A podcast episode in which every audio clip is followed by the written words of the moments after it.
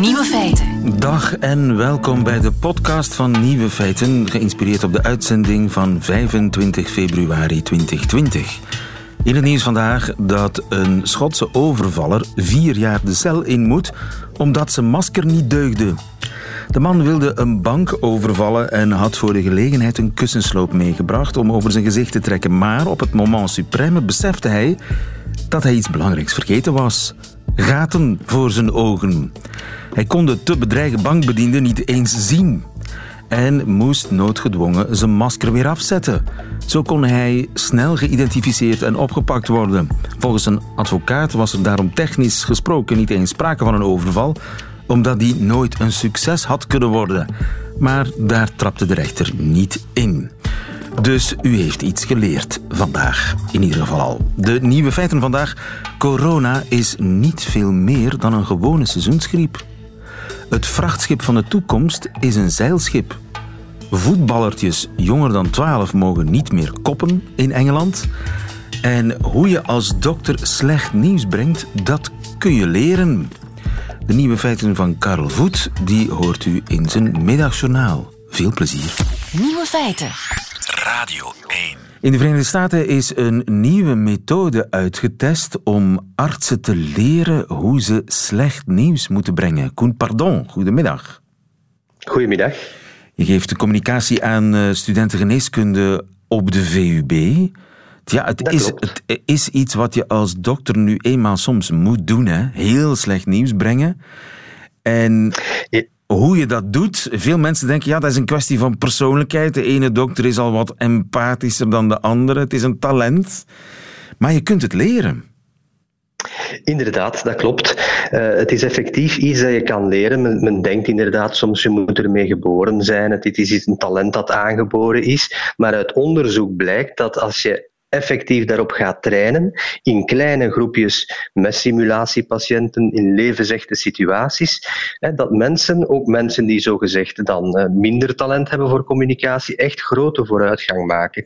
En dus communicatievaardigheden kunnen effectief aangeleerd worden. En hoe, Dat klopt. hoe ging dat nieuwe Amerikaanse onderzoek dan? Wel, dat, dat is daar inderdaad op gebaseerd. Hè. Dus zij wouden kijken van, als wij een training geven in slecht nieuwsgesprekken, gaat dan de communicatievaardigheden van de artsen die die slecht, slecht nieuws moeten brengen, gaat dat ook effectief verbeteren?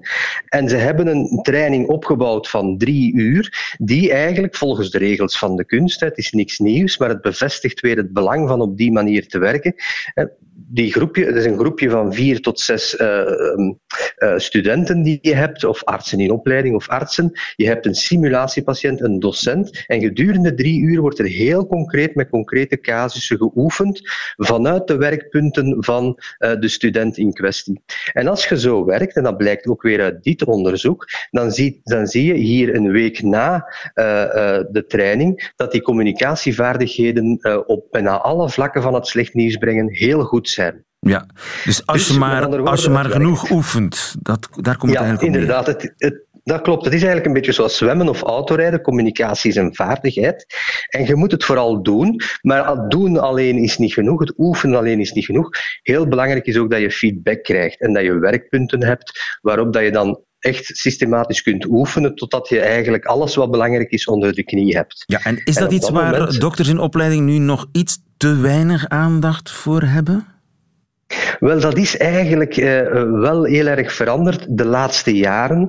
Het is zo, bijvoorbeeld wij op de VUB geven elk jaar dergelijke trainingen eh, aan de studenten. Dus in elk jaar geven wij een zevental trainingen eh, met simulatiepatiënt in kleine groepjes over heel wat topics, omdat we weten dat het goed werkt.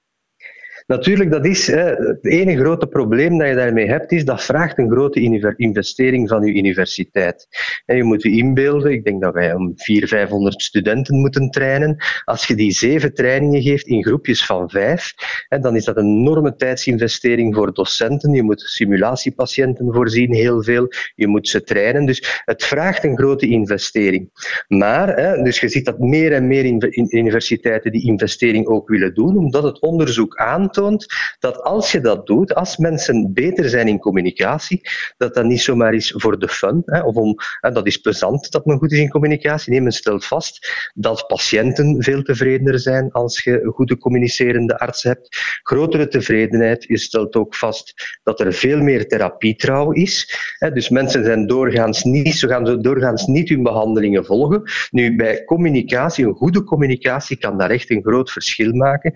Je ziet dat mensen die goede eh, communicerende artsen hebben, een hogere kwaliteit van leven hebben, een betere gezondheid hebben. Dus het is niet zomaar een zachte skill, het is een harde skill. Ja, het is, het maakt eigenlijk... Dokters zijn meer en meer bewust, uh, zich ervan bewust dat hun communicatiestijl ook helpt om de patiënt te genezen. Ja, Daar komt het eigenlijk op neer. En ja, hoe, hoe, hoe, kun je mij één tip geven? Stel, ik ben een dokter en ik moet aan een patiënt zeggen: ja, uh, u gaat binnen afzienbare tijd sterven. Ja. Kan ik daarmee binnenkomen? Kan ik dat meteen aan iemand, voor iemands voeten gooien? Ja, wel, het blijkt dat veel mensen inderdaad, als ze slecht nieuws willen, eigenlijk direct zo snel mogelijk het slechte nieuws willen hebben. Nu, uh, direct voor de voeten gooien is effectief geen goede praktijk. Wat dat je wel eerst even moet doen, is je moet ten eerste goed voorbereid zijn en zien dat er ook familie bij is, als dat belangrijk is voor die patiënt en zo verder. Maar dan is het toch wel belangrijk om te checken uh, bij die patiënt waar dat die zit. is hij nog bezig geweest met de onderzoeken die er gebeurd zijn? Wat verwacht hij? Wat heeft hij daar nog over gedacht? En dat je, van, dat je daar eventjes tijd voor neemt en van daaruit vertrekt om die boodschap te geven. Je moet eerst even checken wat voor vlees je in de kuip hebt. Misschien is het iemand Juist. die dat directe nieuws graag direct heeft, of misschien is het iemand die wat meer uh, voorbereiding nodig heeft. Dus dat moet je eigenlijk gaan, gaan inschatten. Absoluut. Dat is inderdaad wat je moet doen. En inderdaad, als er meer voorbereiding nodig is, moet je daar ook de tijd voor, voor nemen. Als, er zijn ook altijd een heel klein percentage van patiënten die de informatie niet willen.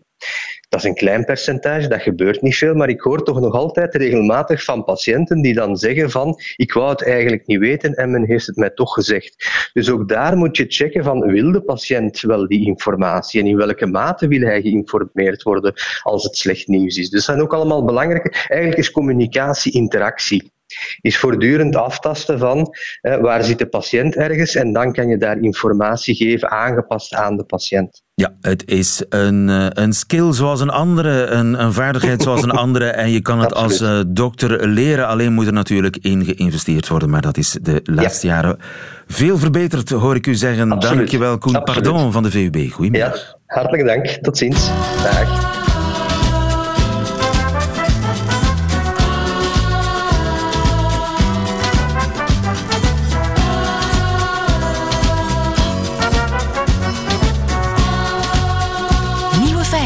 We zijn corona klaar, hoor ik in het nieuws van 12 uur. Want dat coronavirus dat is onderweg naar ons land. Het is gewoon een kwestie van tijd. Op de sociale media is de apocalyps al begonnen, zo lijkt het. De noodplannen liggen klaar. Toch is corona niet veel anders dan een gewone seizoensgriep, zegt deskundige Jaap van Dissel gisteren op de Nederlandse televisie. Ja, daar lijkt het inderdaad steeds meer op. Het begon natuurlijk aanvankelijk als een uitbraak van longontsteking in het ziekenhuis, waar een belangrijk percentage kwam te overlijden. Inmiddels weten we ook uit uh, getallen uit China dat die piramide eigenlijk veel breder is. Dat er een heleboel patiënten zijn met hele milde klachten. Betekent dat het sterftepercentage natuurlijk omlaag gaat. Uh, het lijkt in die zin een beetje op, uh, op de seizoensgriep, hè, op een ernstige seizoensgriep. Zegt Jaap van Dissel, de Mark, Ran, Mark van Rans zeg maar, van Nederland, gisteren bij onze collega's van Nieuwsuur. Goedemiddag overigens, Mark van Rans. Goedemiddag. Corona in wezen gewoon een ernstige seizoensgriep. Klopt dat? Uh, ja, dat is natuurlijk uh, dat is waar. Ik denk dat het, uh, het coronavirus iets meer overdraagbaar is dan de gewone seizoensgriep. En op dit moment nog iets dodelijker dan de gewone seizoensgriep. Maar pas op, dat is niks om mee te lachen. Die gewone seizoensgriep... Is ook al die, erg genoeg. Die is erg genoeg. En je moet die griep met de hoofdletter G van gevaarlijk schrijven. Uh, elk jaar sterven 250.000 tot een half miljoen mensen aan die gewone seizoensgriep. Ja. Dus je hoeft daar uh, ja, geen drama van te maken, maar je moet je daar wel over uh, informeren, daarover bezorgd zijn dat mag. En dan... Uh, ja, dan maar het is niet alsof er een soort pest zal nee. uitbreken. Och nee. En 80% heeft milde ziekteverschijnselen. Ongeveer 2% van de besmette mensen sterft eraan. Alleen oudere en verzwakte mensen. Het is alleen... Pas op, dat, is, dat zijn cijfers die natuurlijk veel hoger zijn dan de gewone griep. Oh ja? Dat is zeker zo. Um, dus dat, uh, dat moeten we toch altijd nog wel voor ogen houden, dat het iets uh, erger zou kunnen zijn dan, uh, dan die gewone griep. Ja, Moeten we daar gewoon eerlijk in zijn. Ja, natuurlijk. Deze griep is een nieuwe griep. Dat betekent ja. dat uh, niemand van nature beschermd is. Klopt. In tegenstelling tot de gewone griep. Ja, bij de gewone griep dan heb je altijd wel mensen die het een jaar of twee of drie jaar ervoor gekregen hebben. Die hebben dan antilichamen. Die gaan niet meedoen aan die epidemie. Hier op dit moment, behalve een paar mensen in, in Wuhan en een paar andere plaatsen die het gehad hebben. Iedere andere persoon kan dit in principe krijgen, heeft geen antilichamen. Dat is één verschil. Tweede verschil is met de gewone seizoensgriep. Dan hebben we een vaccin, indien nodig antivirale middelen. Dat hebben we nu natuurlijk ook niet. Ja. Dus het is niet zozeer het individu dat geweldig gevaar loopt, maar wel de maatschappij, want een heleboel mensen kunnen ziek worden. Dat kan. En dus, dus een, een, een uitgebreide griep, dat is dus mogelijk. Dus, wanneer we het willen samenvatten, iets meer overdraagbaar van mens op mens, misschien iets dodelijker en iets meer mensen die het gaan krijgen. Ja, daar moet je op voorbereiden. Daar moet je op voorbereiden. Eh, in Italië zijn de maatregelen draconisch. De Dom van Milaan dicht, uh, Venetië, carnaval uitgesteld dorpen in quarantaine, winkels dicht. Draconische maatregelen, allemaal voor iets wat niet zoveel erger is dan een gewone seizoensgriep. Is dat dan wel zinvol? Ja, wel, dat is uiterste voorzorg. Ja, voorzichtigheid is de moeder van de porseleinkast.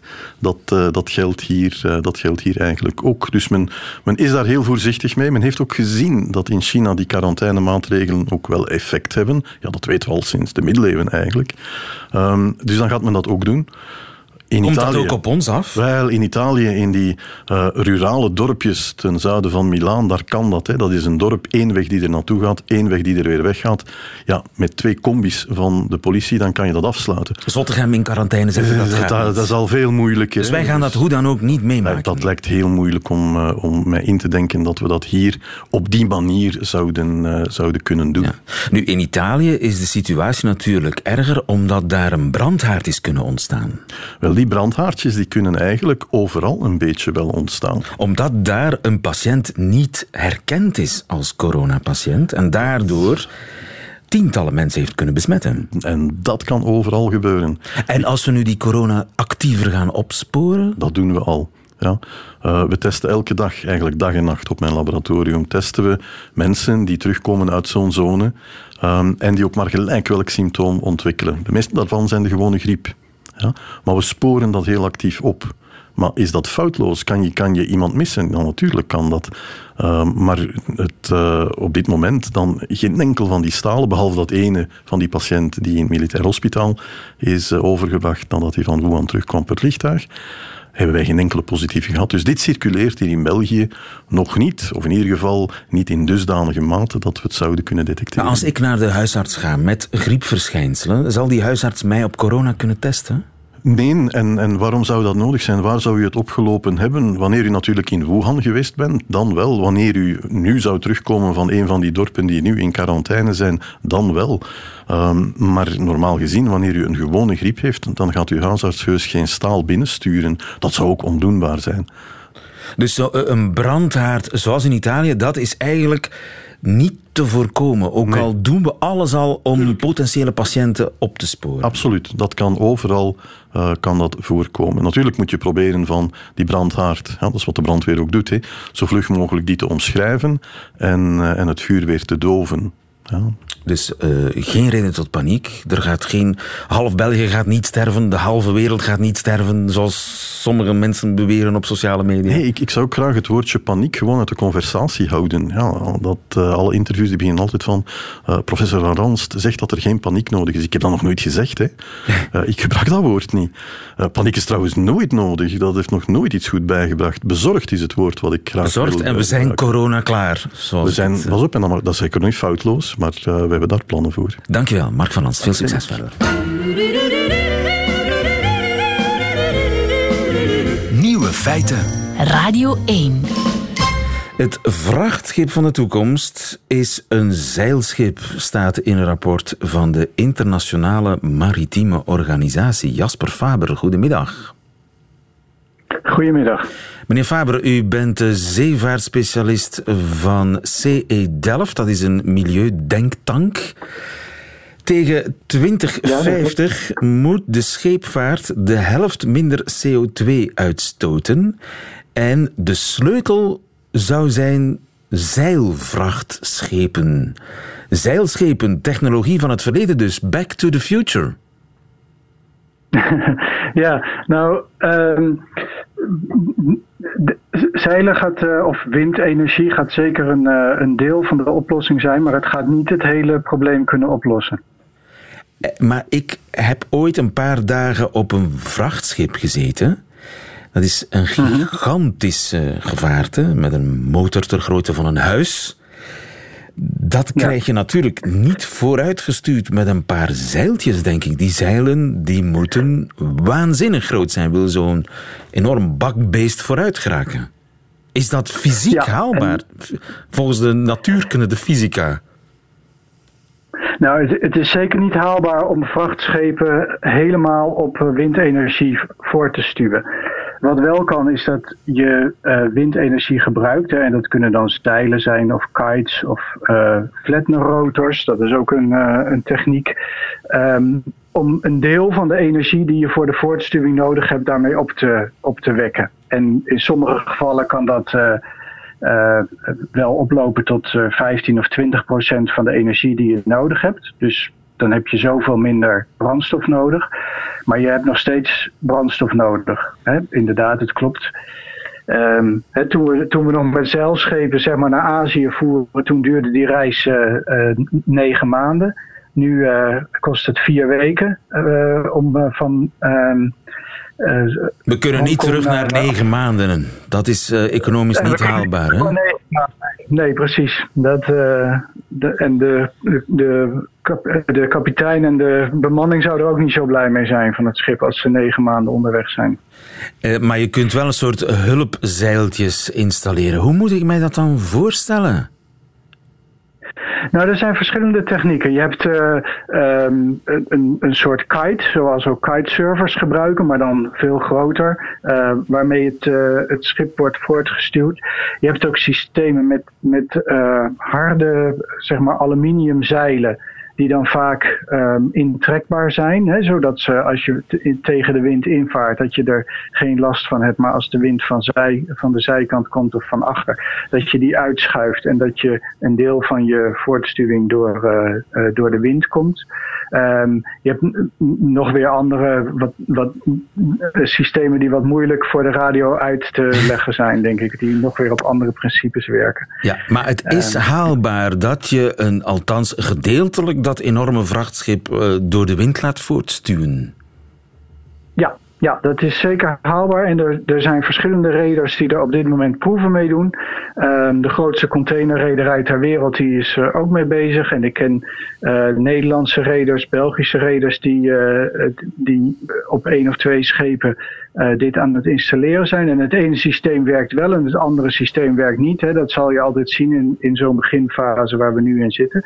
Maar er zijn zeker systemen die heel veelbelovend zijn om nou ja, een bijdrage te leveren aan het verminderen van de uitstoot. Ja, dus het gaat gebeuren hoe dan ook, maar ik moet mij het zeilschip van de, of het vrachtschip van de toekomst niet voorstellen als een schip dat ja, negen maanden lang zigzaggend tegen de wind in naar, uh, naar China vaart.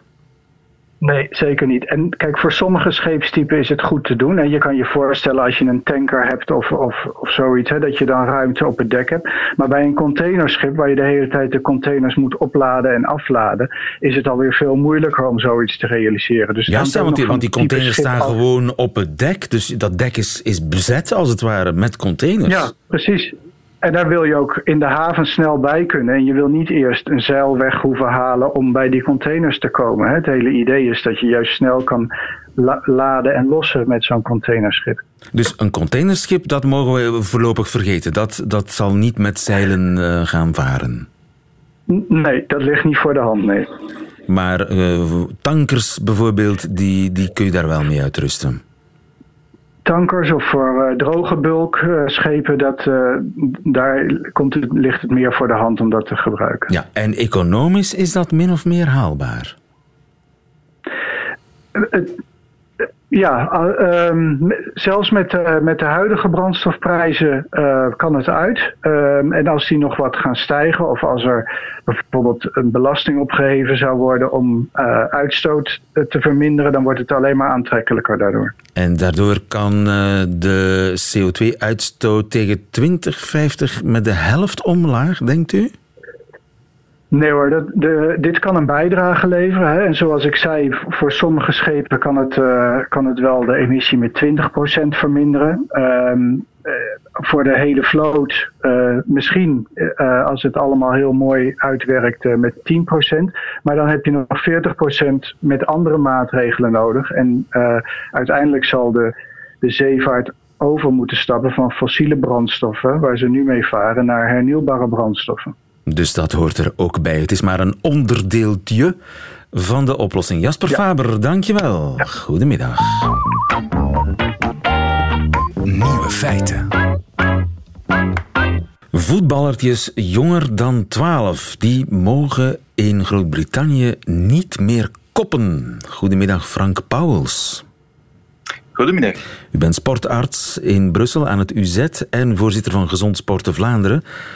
Een kopverbod tot 12 jaar is ingesteld in Engeland. De drie Engelse voetbalbonden hebben dat beslist. Waarom? Wel, de laatste jaren is er meer en meer onderzoek gebeurd naar uh, de impact uh, van, ja, van koppen bijvoorbeeld, maar ook van andere uh, trauma, accidentjes, droogte van het hoofd. En dus de functie van de hersen en de letsels op lange termijn. En dus de die, die nu onlangs uh, uitgebracht is uh, in Schotland, die toont aan dat er wellicht toch wel een verband is tussen het veelvuldig koppen en op lange termijn dus hersenletsels, met onder meer dementie en Parkinson. Ja, meer kans op dementie, meer kans op Alzheimer, meer kans op Parkinson. En dan telkens zo drie keer meer kans, vijf keer meer kans, dubbel zoveel kans. Dat klinkt ernstig. Ja, dat is een grootschalige studie van meer dan 7000 uh, professionele voetballers in Schotland. Uh, vergeleken met uh, meer dan 20.000 ja, gewone mensen, niet voetballers, maar wel gematcht volgens leeftijd en geslacht en dergelijke. Ja. En, en daaruit blijkt dat ze op lange termijn toch wel die voetballers dan uh, meer kans doen op uh, die hersenschade. En het is met name dan de veronderstelling dat die hersenschade die op langere termijn blijkt, dat die is ontstaan in de jeugd. Wel, dat is een veronderstelling, ja. Um, het is nog niet 100% zeker of dat het nu komt door het uh, veelvuldig repetitief koppen en dus eigenlijk op microscopisch vlak kleine schade toebrengt aan de hersen, of dat het door uh, meermaals uh, grotere accidenten zijn ter hoogte van het hoofd die dan op lange termijn ook die schade beroken. Hè? Ja. Zoals we dat bijvoorbeeld ook kennen bij, in de bokswereld. Ja, ja, dus we, er zijn nog veel vraagtekens. En dus dat Ja. kopverbod tot 12 jaar, dat is een voorzorgsmaatregel. Gewoon om, voor de zekerheid zullen we dan toch maar een kopverbod tot 12 jaar uitvaardigen. Ja, dat is juist. Hè. We proberen uh, onze jeugd zoveel mogelijk te stimuleren om zoveel mogelijk aan sport te doen. Maar we moeten tegelijkertijd er ook voor zorgen dat we op lange termijn daar niet meer schade aan toebrengen. Ja. Nu, uh, hoe zit het in België? Mogen voetballertjes naar hartelust koppen? Wel, ik dacht dat uh, tot de leeftijd van 9 jaar uh, er inderdaad ook uh, niet geadviseerd wordt om te koppen. Dat is een advies. Dat is een advies, ja. En dus ja, de Schotse studie suggereert om dat te verhogen en bijvoorbeeld tot 12 jaar al te verbieden Ja. om te koppen tijdens de trainingen dan. Moeten we dat in België... Ah, ah, tijdens de trainingen, niet tijdens de wedstrijd. Maar dat is een beetje raar, toch? Ja, maar het gaat om over het uh, veelvuldig koppen.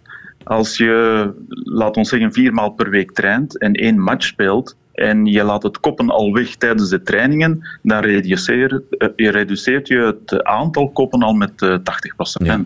En zou het kunnen zijn dat je een soort, uh, dat het ook ligt aan de manier van koppen? Ik bedoel, bestaat er een manier van koppen die de hersenen spaart? Een hersensparende manier van koppen, bestaat dat? Ja, eigenlijk wel. Um, het is zo dat ja, de, de nekspieren die zijn van zeer groot belang. De nekspieren moeten voldoende goed ontwikkeld zijn om eigenlijk uw hoofd te gaan stabiliseren. Wanneer uw nekspieren onvoldoende sterk zijn en onvoldoende snel kunnen reageren, dan vliegt het hoofd eigenlijk van links naar rechts, bij wijze van spreken, tijdens het koppen. En dat zorgt intern droogte van de hersenen voor meer schade. En kun je dat dan leren dus, aan jonge voetballertjes, hoe ze hun nek moeten gebruiken? Wel, één ding is zeker, uh, naarmate dat je ouder wordt, uh, des te functioneler die nekspieren gaan werken en hoe krachtiger dat die nekspieren ook zo zijn. Vanzelf gebeurt dat als je ouder wordt? Ja, dat gebeurt uh, vanzelf. En dat is de reden waarom dat, de wetenschappers ja, adviseren om het koppen uit te stellen tot na een bepaalde leeftijd uh, ja, zodanig dat die spieren eigenlijk meer gewapend zijn tegen dus die impact op dat hoofd. Ja, en moeten wij daarom niet het Britse voorbeeld volgen en tot 12 jaar een soort kopverbod instellen? Naar mijn mening wel ja. Um, ik denk dat we, als er aanwijzingen zijn dat het op lange termijn uh, serieuze schade kan toebrengen, wel, dan denk ik dat we er eens even moeten over nadenken om die maatregelen door te trekken naar uh, andere landen toe. Ja, en dus een algemeen kopverbod in te stellen tot 12 jaar voor uh, voetballertjes naar Brits voorbeeld. Dankjewel Frank Pauwels, sportarts in Brussel. Goedemiddag. Nieuwe feiten. En daarmee heeft u alle nieuwe feiten gehad van deze 25 februari 2020. Behalve die in het leven van journalist Karel Voet. Nieuwe feiten. Middagjournaal. Beste luisteraar, voor me ligt een foto in zwart-wit, zo een met gekartelde randen. Er staat een jonge wielrenner op, omringd door mannen in pak, witte hemden en das, en bijna evenveel vrouwen, van wie er één een kind op de arm heeft. De wielrenner houdt een bloementuil vast. U hebt het goed geraden, beste luisteraar, hij heeft zo pas een wedstrijd gewonnen. Op de foto ook een jongetje in korte broek dat met één hand het stuur omklemt van de winnaar zijn fiets. Hij heeft een dikke sjaal rond de hals. Ze is niet in beeld, maar dus wel aanwezig. De moeder van het jongetje, altijd bezorgd dat hij kou zou vatten. Dat jongetje, beste luisteraar, dat ben ik. En de foto is genomen aan de zijgevel van het ouderlijk huis. De winnende wielrenner heet Willy Vekemans. Het staat in potlood geschreven op de achterkant van de foto. Zegt u hoogstwaarschijnlijk niets, Willy Vekemans. Een geluk dat het jongetje destijds ook het palmares heeft genoteerd, dat Willy Vekemans een paar jaar later bijeenreed als beroepsrenner. In 1969, het jaar van de maanlanding. Eerste in de Ronde van Limburg en in Dist-Hoelaard-Dist verdwenen koersen met name als een klok. Winnaar in Gent-Wevelgem, een derde plaats in Parijs-Roubaix en later op het seizoen ook nog eerst in de Pannen en Wezenbeek-Oppem. Uitslagen, beste luisteraar, ik kan het niet genoeg benadrukken, gereden te midden van tientallen onstuimige jonge Merkse en de Vlamings, die allemaal eerst over de streep wilden. Op de achterkant is niets terug te vinden van een andere grote overwinning, twee jaar eerder. Willy Vekemans van de foto wint in 67 als debutant bij de profs de Vlaamse openingskoers, de Omloop het Volk, zoals die toen heette. Ik herinner me de opwinding aan de keukentafel alsof het gisteren was. Een cliché alsof het gisteren was, maar dat mag als het over de koers gaat. Maar ter zake nu. Als u, wielrenner zijnde, zaterdag ambitie hebt in de omloop, dan bent u welkom. We onsceneren de pose op de foto van in tijd. Ik houd zoals toen het stuur van de fiets vast en heb een sjaal om. Moeder, ondertussen diep in de negentig, zal buiten beeld zoals voorheen waarschuwen voor de kou. Niemand weet tenslotte, zoals zij, hoe venijnig de tocht rond het huis kan zijn in deze tijd van het jaar. Mannen in pak en kravat vinden wordt moeilijk, maar niet geheel onmogelijk. Wetenschappelijk bewijs dat het uw kansen verhoogt zaterdag is er niet, maar daar zou ik me niet door laten misleiden. In de koers is geloof belangrijker dan wetenschap. Tot vrijdagmiddag 1 uur houd ik me beschikbaar. Wie zich daarna nog aanbiedt, is niet ernstig met zijn vak bezig en zal ik moeten teleurstellen.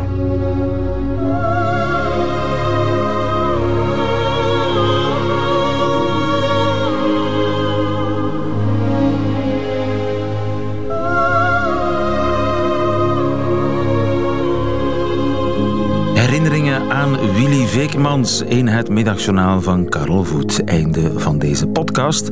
Maar u kunt er nog veel meer vinden op radio1.be, onze site.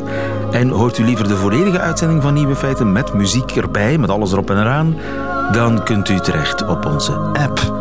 De app van Radio 1. Tot een volgende keer.